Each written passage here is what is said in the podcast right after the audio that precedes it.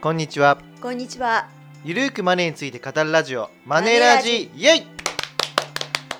第123回ということではい。はい今年最後のマネラジとなりますはい。最後になります。ね今年1年ありがとうございました本当ありがとうございました。はいねなんかねポッド今もうちょっとなくなっちゃったんですけども、うんうん少し前ですねポッドキャストのトップ画面に、コラコロナ後の在宅みたいな、はいはいはい。そういう特集があって、はい。そこにマネラジが紹介されてたんで、そうですそね。うあれ嬉しかったですね。それでねかなりね、あの購読者が増えて、はい。はい。ありがとうございますありがとうございます。ね今や4万人が聞いてくださる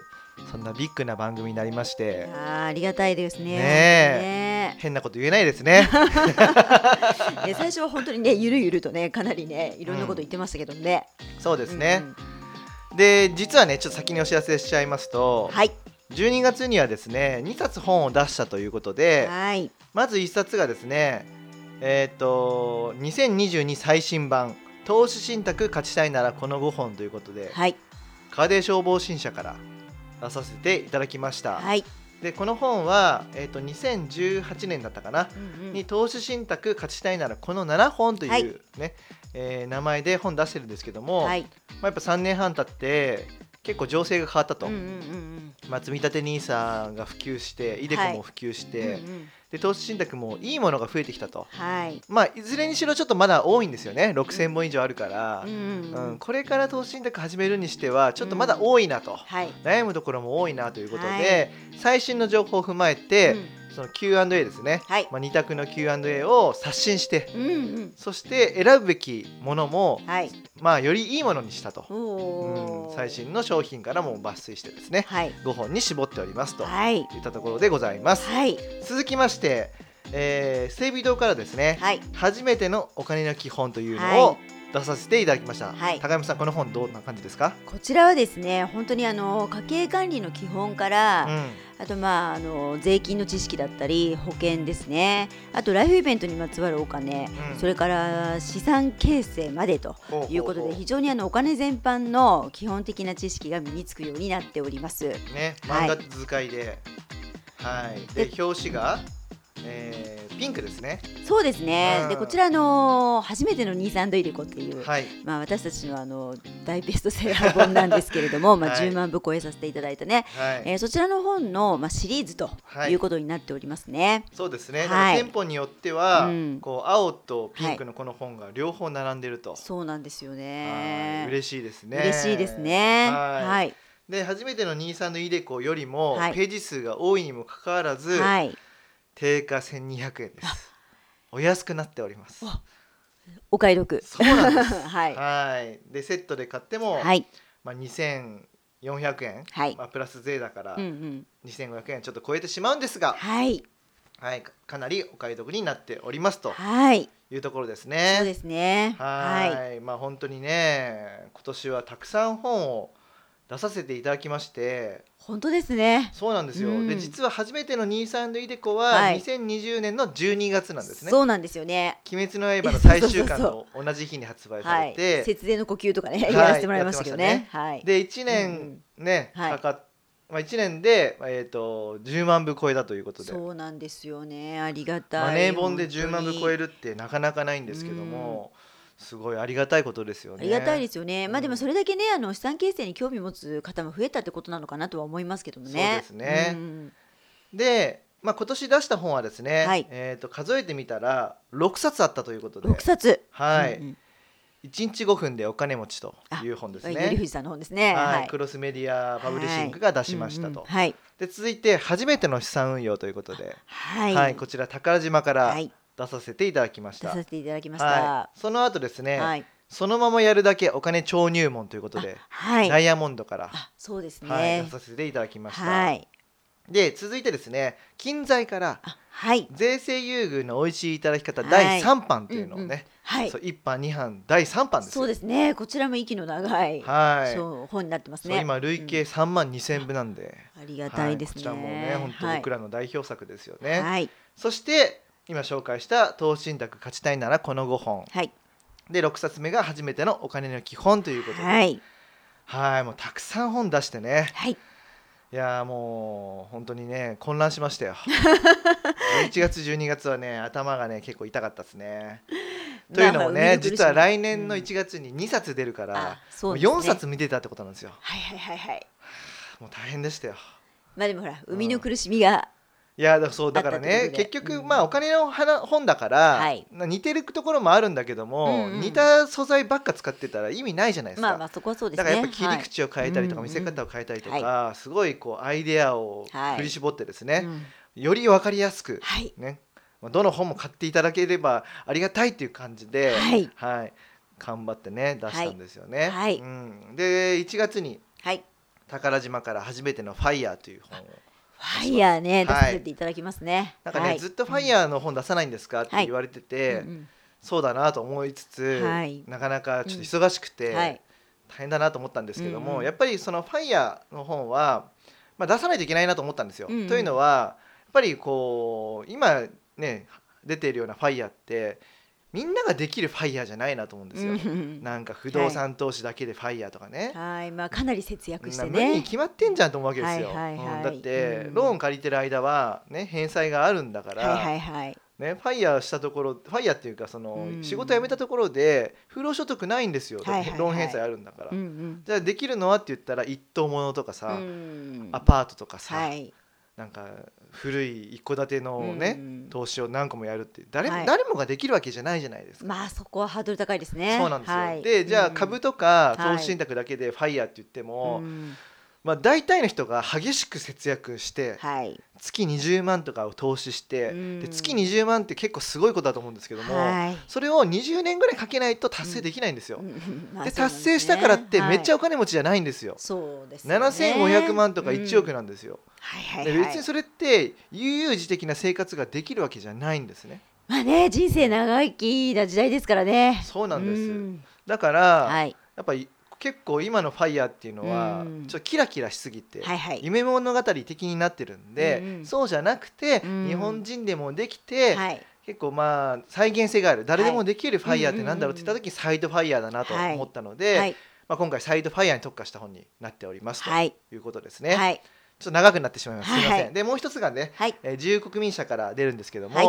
1日1分読むだけで身につくお金大全100という本ですなんかタイトルいい感じでそうなんですよはいいっていうのが今予定されているというところで、はいすいませんちょっとね結構長く喋ってますけども、 はいゆるくねあの話す番組ですので、はいちょっとさね最後ですしちょっとね、あのさ話させていただきたいなと思って話しましたといったところで、はいでちょっと本の振り返りもしたということで、うんまあ、実は今日のテーマは、はい2021年の、まあ、お金の重大トピックというので、んんんはいまあ、話していきたいなと重大っていうのは重じゃなくてあの、はい重重い方です、ね、あ重いねはい重い台ってやつですねはいはいはいでこれはあのボイシーでもあはい3つのトピックに絞って話したんですけども、はいまあ、もうちょっとあるんじゃないかということで、うんうんうんうんはい、ちょっとボイシーと被るところもあるかもしれませんが、はい話していきたいなと思います。はいでまず1つ目なんですけ一どもつ目はいやっぱりまあ2021年の最初は格安スマホ格安プランだったよねということです。あーそうですね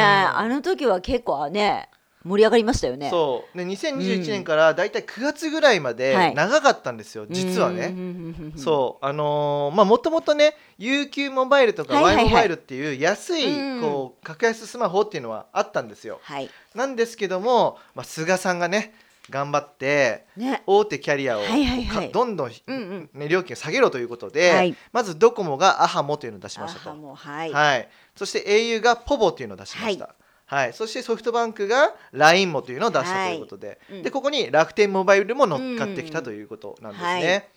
で今や、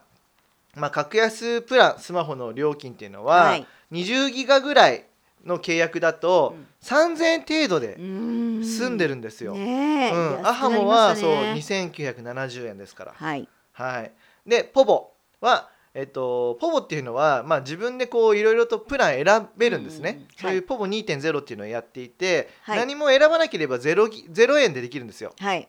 いやそれは w i f i を使うっていうだけであればうんうん0円でもいいんですけども、はいやっぱ外でも使うっていうニーズは必ずあるでしょうから、はいはい20ギガぐらいの契約になると2700円になりうます、んはい、で UQ モバイルというのは au のサブブランドですけども、えー繰越プランプラス 5G っていうのがありまして、はいでここに、えー、とプランが SML っていうのがあるんですね、うんで S が3ギガはいで M が20ギガ、はでい20ギガ以上は L になるということで、うんうんうんはい、S が1628円、はい M が2728円、はい、 L が3828円ということで、はいこれ余ったデータは翌月に繰り越せるんで、うんうんはいこれいいとこですよね。そうですといことねここはいいとこですねはいうんうんそしてですね、はいえっとソフトバンクですけども、うん LINE もがありますよね、はいということで、はい20ギガバイトだと2728円です。うんうんはい、で Y モバイルっていうのがサブブランドでありますけども、はいはいシンプル SML というのがあって S が2178円うんうんうんで M が15ギガバイトで3278円はいで L が25ギガバイトで4158円となっております。はいでこれも余ったデータは翌月繰り越してますので、うんうんうんまあ、UQ モバイルに対抗しているということですね。うんうんはいそうですねはい、そして楽天モバイルというのがあって、はい楽天モバイルはデータ容量1ギガまでは無料になってます。はいはい、で3ギガバイトは1078円で20ギガだとえー2178円、うんうんはい、で無制限だと3278円ということで、まあ、こんな感じになってます。うんまあ、どれを選んだとしても大体に、えー2000円から3000円になってると。そうですねいうことなんですねまあ機種代をねこう分割するともうちょっと高くなるんですけどもうんうんまあまあそこはねはいまあ、通信料としてはかなり安くできるよねといったところで、はいはいこれはね9月ぐらいまですごい盛り上がったんですよだからうん9月に確か、あのそのままやるだけお金超入門っていうのを出したんですね、はいはいはいはいでそこにねポポ2.0入れられなかったんですよだからおーその時期に出たんですねあーなるほどでそこで一旦こう、落ち着いたかなといったところでございます、なるほどうんでまあねまあ、どのプラン選べばいいんですかっていうのも取材とか記事とかはいではもい結構書いたんですけども、はいまあ、あの大手キャリア内でプラン変更した方がいいっていう人はあの経済圏を活用している人うんうんはいだったりとか、申し込みからサポートまでオンライン限定でも OK だよっていう方だったらいいのかなと思いますだからはい NTT ドコモ使ってんだったらアハも、はいはいはい au だったらポポうん2.0ですね、ソフトバンクだったら LINE もということで,、はいで楽天ユーザーだったら楽天モバイルがいいんじゃないかということになっておりますはいでまああの大手キャリアのプランじゃなくて格安スマホがいいんじゃないのかなっていうのは、まあ、大手各社の経済圏を利用しておらず通信費を下げたい人だったりとか、うんうんうんうん実店舗や電話でのサポートが欲しい人というのは、うんまあ、はい UQ モバイルとか楽天モバイルを使っていただくといいんじゃないのかなというふうに思っております。はいうんまあ、結構ね、ううんんこれやるだけでかなり固定費下げられますからそうですよね、だってはい今までだっていや7,8,000円とか1万円とか言ってる人は言ってるんじゃないかなって感そうじでなすんもでんすね。よだから大体多くの人が月5000円はね、はいはい変えると貯めることができるようになるから、はいそうするとね月6あ年年間で6万円になるじゃないですか、うんうんそうですねかなり大きいかなとは思っております、はいまあファイヤーするんだったらこれ絶対ですね、うんうんはいまあ、まあこれがまず一つ目の一つ目トピックでしたね、はいで二つ目なんですけども、ポイント投資、あーポイント投資はいはいと、まあ、スマホ証券ですはいね、うん、でポイント投資っていうのはまあ、あの例えば楽天ポイントとか、うん T ポイントとか、はいいろいろありますけども、うんうんそれでそのポイントを使って投資ができるってはいいうものですよね。うんでポイントには大きく分けて2種類あって、はいポイントを現金に変えて例えば投資信託とか株の金融商品を買うってうんはいいう、ポイント現金型っはいていうのとポイント連動型っていうのがあります。うんはいあの連動しているだけで、はい実際は投資はしてないってうんいう、うんうんものなんですねはいで値動きに合わせてポイントが増えたり減ったりするということ、うんでポイントが増えた分は、まあ、商品とかと交換できるとか、はいそういう感じなんですけども、はいまあこの1年で伸びたのはやっぱ現金型ですようね、んのポイント投資が増えたのかなと思ってます。はいうんでうんはいポイントその現金型というのは証券口座を開設しないといけないので、ううんうんんうんそこだけちょっと面倒くさくはあるんですが、はいまあ自分の身銭を切らずにね、うん投資することができるので、はいかなりこれは盛り上がったのかなと思っております。そうですね、結構あのうちのにいらっしゃるお客様とかもポイント投資始めてみましたなんて方そうね、そうそうそう。多かったなと思いますね。そうですねうんでまあ楽天ポイントに関しては楽天証券なんですけども、うん他のポイントは結構スマホ証券とはいはのいこう相性でして、そうですねまあ、ポンタポイントっていうのは大和証券がやってるコネクトとはかですし、あとは、えー、と LINE 証券は LINE ポイントっていうのをやってたりとかね、はい。しますんで、うんまあ、ポイント投資プラススマホ証券っていうのは、今年結構伸びたのかなと思っております。そうですね、うんやっぱスマホ証券ができてから、うんかなりあの投資のハードル下がったなって印象はありますね。そうですね、うんそしてポイント投資をこう後押ししたのがスマホ証券だけじゃなくて、クレジットカード投資ですあーよ。はいはい。ね、そうですね。すごいですよね。だから楽天カードが特にすごいんですけうん特にど、楽天すごいですね。そう楽天カードで、うんあの投資信託買うじゃないですか。はい。そしたら1%つくんですよ。ね、だから一万円だったら百円。そう、はいすごいですよね。すごいですよね10万円だったら1000円ですよ。そうですよね。すごいですよ。はい。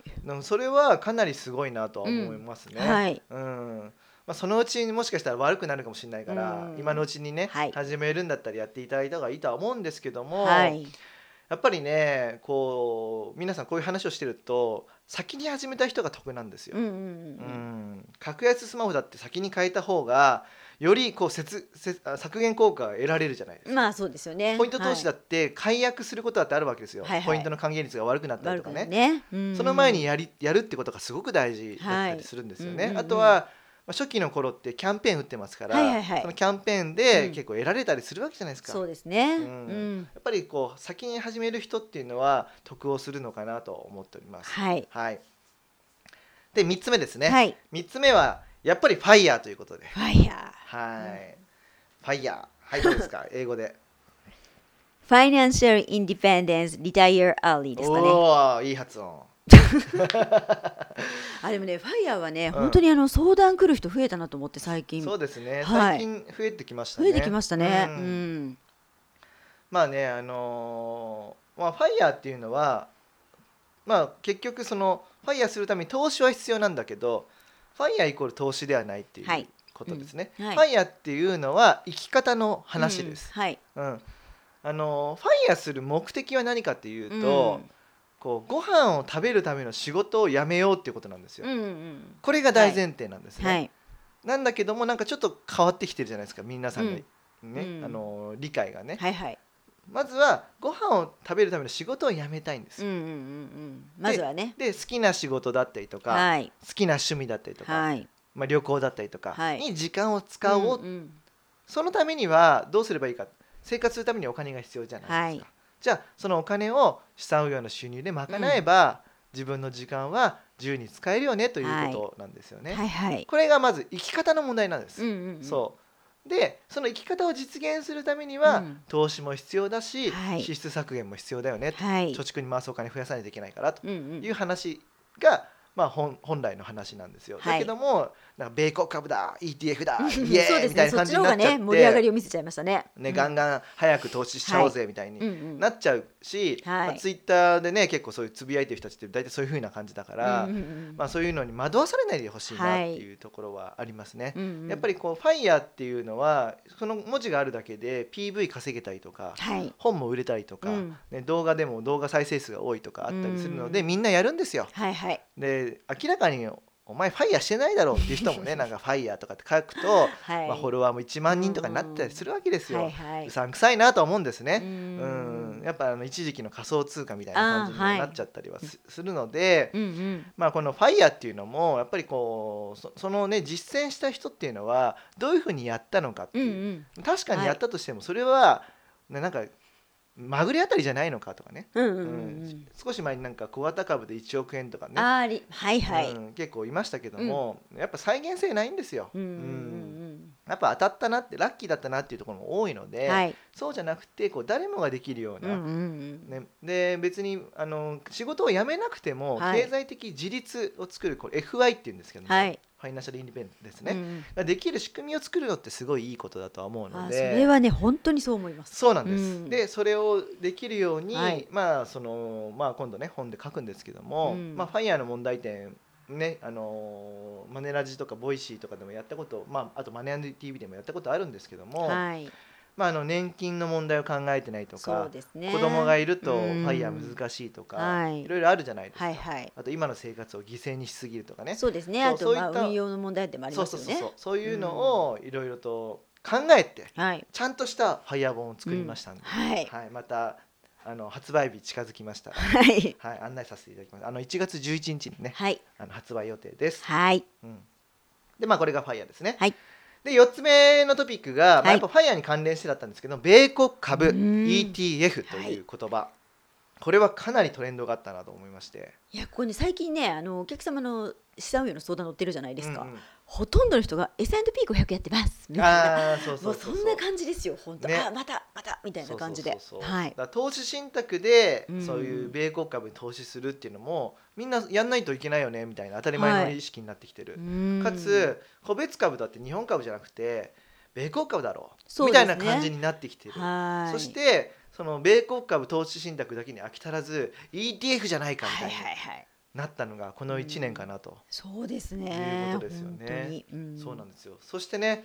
もっと早くこうなんでしょうファイヤーしたいからっていうのもあってレバナスっていうのみんな買ってんですよおーあのナスダック100にレバレッジかけて買うっはいてはいいうんううん投資信託があるんですけどはいはもいそれをレバナスっていうんですねレバレッジをかけてそううんで、まあ、レバレッジ2倍なんですけどはいもはいはい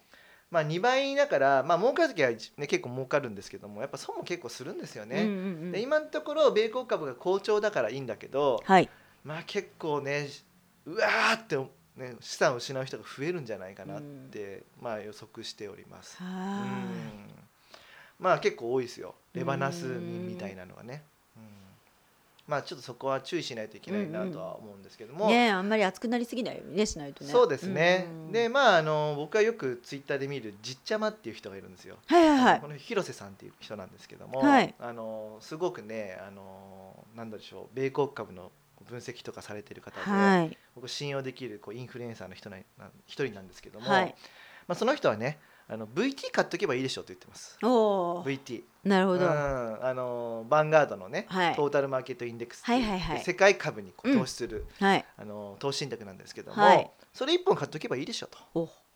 うん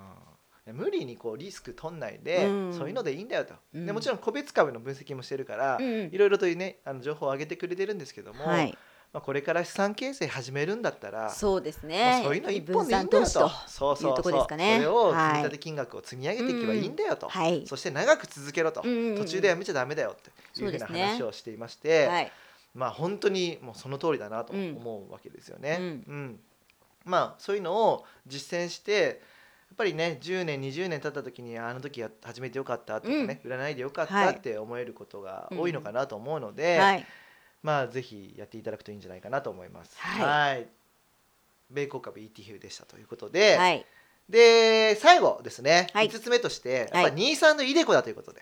まあここはねそう外せないかなって感じでしょうかね、うんまあ、やっぱ僕らの本がうん1年でこう10万部を超えてるっていうことそしてこの年末に僕らの本に真似したような感じで「積み立て NISA& イデコ」とかねそこにふるさと納税を足しては いとはいはいはいかそういう本がいっぱい出てるんですよ。はい、うんうん、いやそれは僕らの本が売れてるっていうことを、まあ、分かって出してるのもあるしそういうふうにあの合わせて出した本も大体軒並み増刷になってたりするそうですねらしいんですね。はいはいということはみんなこう23のイデコに注目を集めてるんですよ。はいですしみんな実践してる人も増えてるということで、はい、はいまああのやっぱりね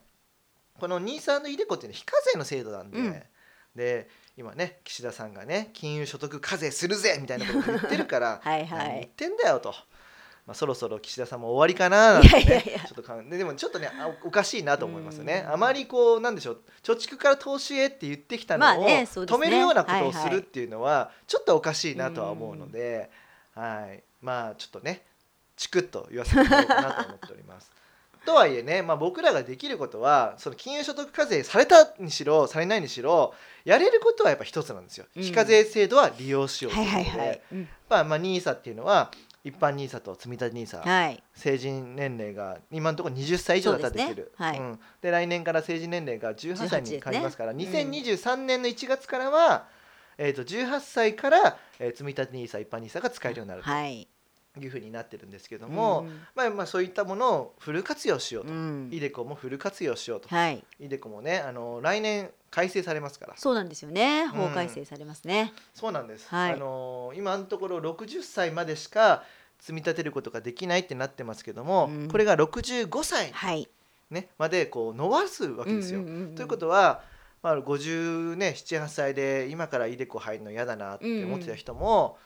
まあね増えますから。そうですよね、うんまあ長期じゃあ長期できるそうでってい60歳からでも別ににいいと思うんですよ、はいはいはいまあ、5年しか積み立てることができないのはうんうん短いとは思うんですが、5年間でもその、ね、所得控除の効果うん得られますから、はい節税効果が大きいよねといったところで、うまあ、やった方がいいなとは思うわけですよね。はいうん、なのでまああの兄さんのいでこね、本読むだけじゃなくて皆さんね、まあ、マネージャーのリスナーの皆さんやってるとは思うんですけど、はいまあ、これ初めて聞いたっていう方は、まあ、ぜひ始めていただくといいのかなと思っております。そうですね、なんかなんだっけなんかの資料見たんですけど、これまであの日本人って危機が訪れるとうん大体貯蓄の方にねうんうんあのお金を回して、うんうんあの防衛をしてたっていうことなんですけど、うんうんこのコロナウイルスで投資して将来に備えようっていう人がすごく増えたっうんうんていうのがあっうて、んまあ、それだけあの投資に対する意識が変わってきたんだなというふうには思いましたけどね。そうですよねうんそうだからやっぱり結構ね、うあの貯蓄から投資へっていうかそもそも投資の文化根付いてきてるのかなと、うんね、そして来年から高校から、ねね、もうお4金の月かこらとをね学ぶようになりますし、そうですね。うん、まあそんなにねすクオリティの高い授業かって言われるとそうじゃないかもしれないんだけどももう投資にの話が、ね、出るっていうことですごいいいことだなと思うんですよね。そうですよね。やっぱり、うんあのこう生徒たちもね、うんあーなんかこう若い時からはいそういうのやらなきゃいけないんだってこう意識づけされるだけでも違うと思うんですそよ。うそうそうそう、ねまあだから、まあ、こういうふうな時代になった時に僕らが活躍できるのかなと思ってて、まうあ、んぜひ読んでほしいんですよね授業とかもね。 そうですね。ぜひぜひ。はいあとは動画とかもねはい放映していただくのもいいと思いますし。ぜひぜひはい、はいということが、まあ、2021年の、まあ、お金のニュースとしてはいあったかなと思っております、うんまはあ、いちょこちょこね、あのーお金のニュース以外だとねオリンピックあったじゃないかとかいろいろあるんあでーすけまあども、まあそうですね。ちょっとお金に限は定いして、うんまあ、あの今回は僕らが結構取材を受けた中で多かったなとか、うん相談を受けた中で多かったなっていうトピックを、うんまあ、5つ挙げさせていただきましたといったところで、でまあもうこれ今撮ってるのが12月の27日なんですよ。そうですね。もう来年じゃないですかということでんはい。ちょっと来年出てきそうなキーワードもうんはい。上げとこうかなと思ってうおりんます。うんはい。まあもう結構ねいい時間にはなってるんですけど、はいはいは今い日はちょっとね長めにはい。ね、はい。で来年のトピックスとしてはやっぱりねメタバースとか NFT っていうワード、 NFT はい。これは覚えておかないといけないなと思っております。うんうんうんはい。皆さんねこれまあ NFT っていうのはまあちょっと仮想通貨っぽくはなるあってるうんうんうんあるんですよ今の状態は。はい。今の状態そうなんですけどもでもまあ5年後10年後は変わってくるかなと思うわけですよね。うんうんはいで先ほども言いましたけども早く知っておくっていいことなんですよ。うんうんはうい。ん、先行者利益っていうのはあるので、まあ、メタバースとかね、はい NFT っていうワードは、まあ、実はねそれ1個でマネラジやった方がいいかもしれないんですけども、うんまあ、こっち今日はちょっと触りとしてね、はいはい。話しておこうかなと思うんですが、うんまずメタバースっていうのは何かって言った時に、一番最初に出てきたのは2003年にセカンドライフっていうのがあったんですよ実は。おーそうでそこからフォートナイトとかロブロックスとかはいははいい。あと一応広い意味では「あつ森」とかもメタバースに入ってたりするんですよ。おーあと「ポケモン GO」とかね。ああなるほど。そして今は Facebook ホライズンとか、はい。はい、そういったものも入ってるということで、うんうんえーっとね、あのーフォートナイトっていうのは完全な仮想世界、うん、なんですね。でポケモン GO っていうのは現実空間内包型ということで、うーんはい、現実空間内包型と、えー完全な仮想世界の2つ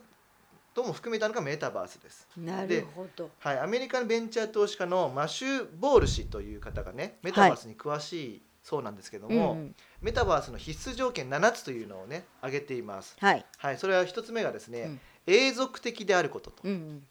一時停止やリセットは存在せず無限に続くこうんと、うんで2つ目が同期的であるうんおー実社会と同じく同期的な状態です、なるほど。はい、で3つ目が無限の同時接続ユーザーということで、うんユーザーそれぞれが存在感を持つうんうんで4つ目が完全に機能した経済ということで、うん個人や企業が価値を生み出し報酬を得られる世界だとうんで5つ目が実社会との垣根なしですおーリアルバー社チャ会ルとのと垣根かなしそうオープンクローズとかプライベートパブリックにまたがる体験です、うんうんで6つ目が相互運用性ということで、うんプラットフォームの垣根を越えた体験です、うんそう今はやっぱプラットフォームがあるんですよ、はいはいはいうん、例えばこれはマインクラフトで作ったアイテムとかは他に持ち出せないじゃないですか。そうですね。マインクラフトも一応このメタバースの世界に入含まれるんですけども、なるほど。ある世界で作られたあのアイテムっていうのは持ち出せたりとかし今の状態ではできないんですね、うんはい。だからそこのプラットフォームの垣根を超えた体験ができるのがメタバースだよと。なるほど。うんで幅広いな7つ目が幅広い人々の貢献ということで、はい個人や企業などが大量のコンテンツや体験を提供するということでうんだからそこの世界に入ってみんながこう売ったり買ったりとか商売したりとか、おーそうはいいうはい。実世界と同じようにできるような状況うん、をこう体現するのがメタバースです。なるほど、はまたそれなんか世界観が広がりそうですよい、ね。そうだから、あのーうんなんていうのかなよくあるこうヘッドセットをかぶって VR ワールドで活動しているだけではメタバースとは呼ばないんですうよ。ん、そうまだ途中なんですね。なるほどね。そうでもそういう世界にこう Facebook が来るっていうのはね予想してるからはい。会社名もこう変えてあ、変わりました本気出してきたというところなのかなと思っております。なるほど。はーい難しいですね。ねえなんかすごいどんどん 世界が変わっていくっていうそうそうそうそうそうそうで NFT っていうのは、はいえーノンファンジブルトークンの略なんですよ。ほうほうほうはいうんあのー非代替性トークンとうん言われております。はい代替できないトークンのことなんですね。難難しいですね。言葉と難しいですねしてはうん。で例えば大体不可能なトークンって何かっていうと、はいあのー市販の T シャツとサインが入った T シャツって交換できないですよね。うんうんそうですんねはサいインが入ったやつっていうのも、まあ、例えばなんだろうな同じような書き方でも一個一個違うじゃないですか、うんまあそうですよねだったりとはか何個もあるわけじゃないですか、うんはいだから、あのーそこそれだけに価値があるんですようんなるほどねはいはいうんうんで T シャツとかだったらメルカリとかで売れたりとか売れますいねろいろできるじはゃいないはでいすか、うんうんでのこの NFT っていうのはうん何にこうよく使われるかというとデジタルアートとかうーんゲームのアイテムとかはいトレーディングカードとかああトレーディングカードうん今はそういうのになってるんですけどへーあとはねあの日本だと Perfume とかのあこはういはい映像とかだったかな、はいはいはいはいはいをこなんとかマうッピ個ン数グとか限すか定はいではいこう売るっていうこともやったりしてるんですよ。へえはい、それがまあ NFT っていうのなんですね。はいはいで、あのーこう NFT の良さっていうのはデジタル上でこう例えば物を送るじゃないですか。はいで、あのー今ってメールとかにファイル添付したらどちらにも残ってますよね送信者にも受信者にも。うんうんそうですねはいで本当は送ったら自分の元からなくなって相手に届けるっ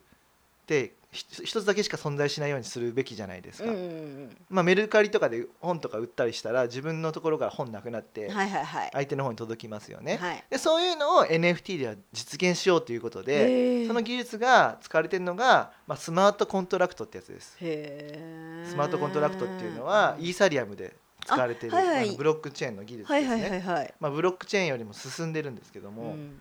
スマートコントラクトっていうのを使うとそこに契約情報をこう容易に入れられるんですよあーそうだから誰から誰に著作権が移ったとか、はいはいはいそういった情報とかも入れられるんですね、へ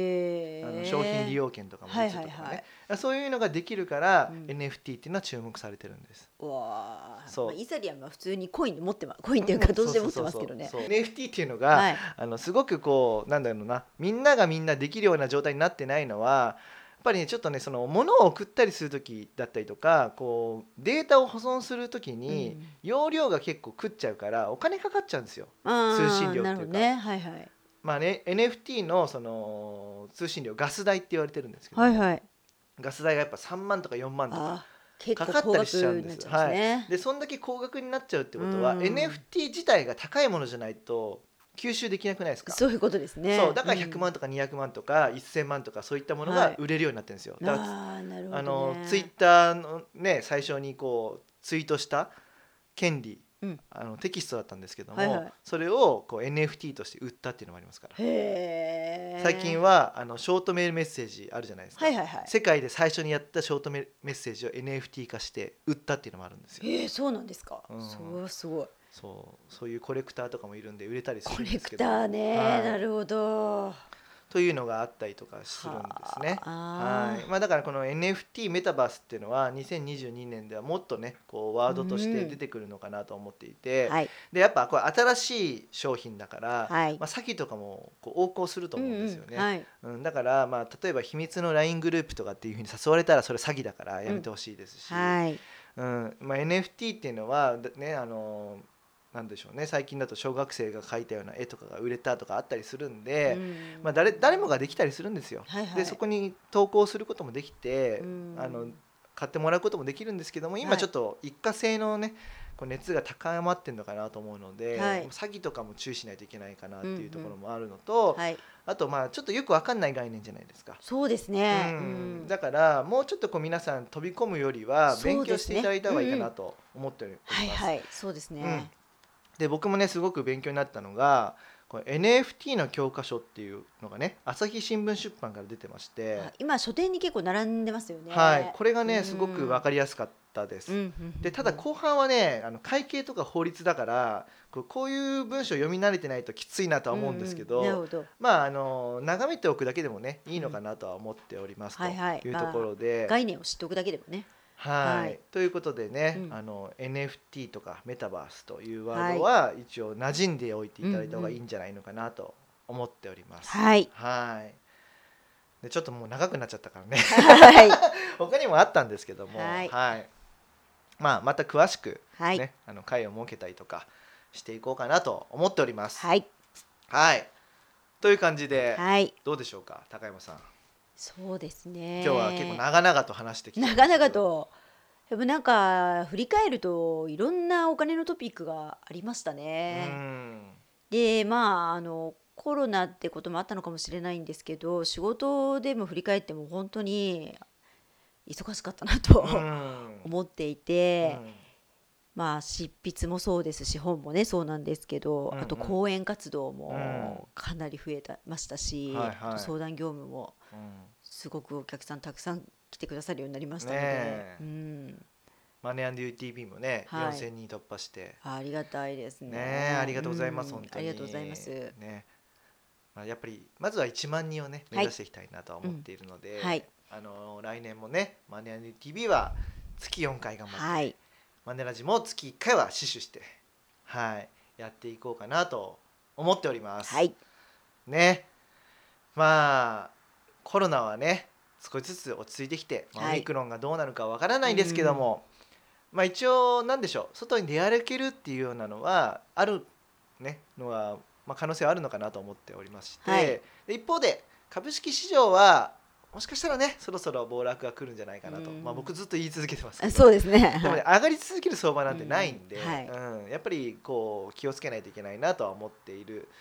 ので、はい、まあ、皆さんもねあの淡々とやっていただくのがいいのかなと思っております。はい、うん、だから無理にこうレバナスとかそういうね、うんとうころんに突っ込みすぎると痛い目見ると思うので、まあ、自分のリスク許容度を超えてやりすぎるのは良くないかなと思っております。はい、はい、であとは